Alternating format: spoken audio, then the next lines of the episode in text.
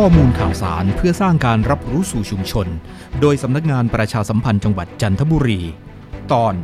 หากโดนละเมิดลิขสิทธิ์ต้องทำอย่างไร กระทรวงยุติธรรม โดยกรมทรัพย์สินทางปัญญา แนะนำประชาชนเกี่ยวกับการละเมิดลิขสิทธิ์ โดยการละเมิดลิขสิทธิ์หมายถึงการนำผลงานของผู้อื่นมาใช้ เผยแพร่ ดัดแปลงทำซ้ำโดยผู้เป็นเจ้าของผลงานไม่อนุญาต หรือไม่ได้รับทราบ ปกติแล้วผลงานใด ๆ เช่น สิ่งประดิษฐ์ วรรณกรรม ศิลปกรรม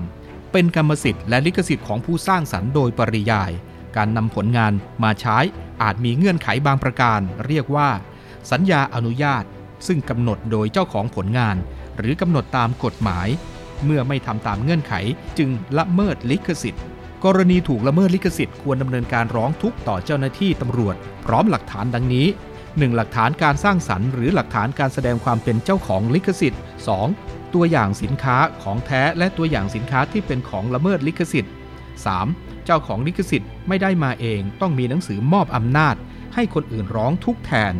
และ 4. สำเนาบัตรประจำตัวประชาชน หรือหนังสือรับรองนิติบุคคลของเจ้าของ หรือผู้รับมอบอำนาจ สอบถามข้อมูลเพิ่มเติมได้ที่สายด่วนยุติธรรม 1111 กด 77 ฟรีตลอด 24 ชั่วโมง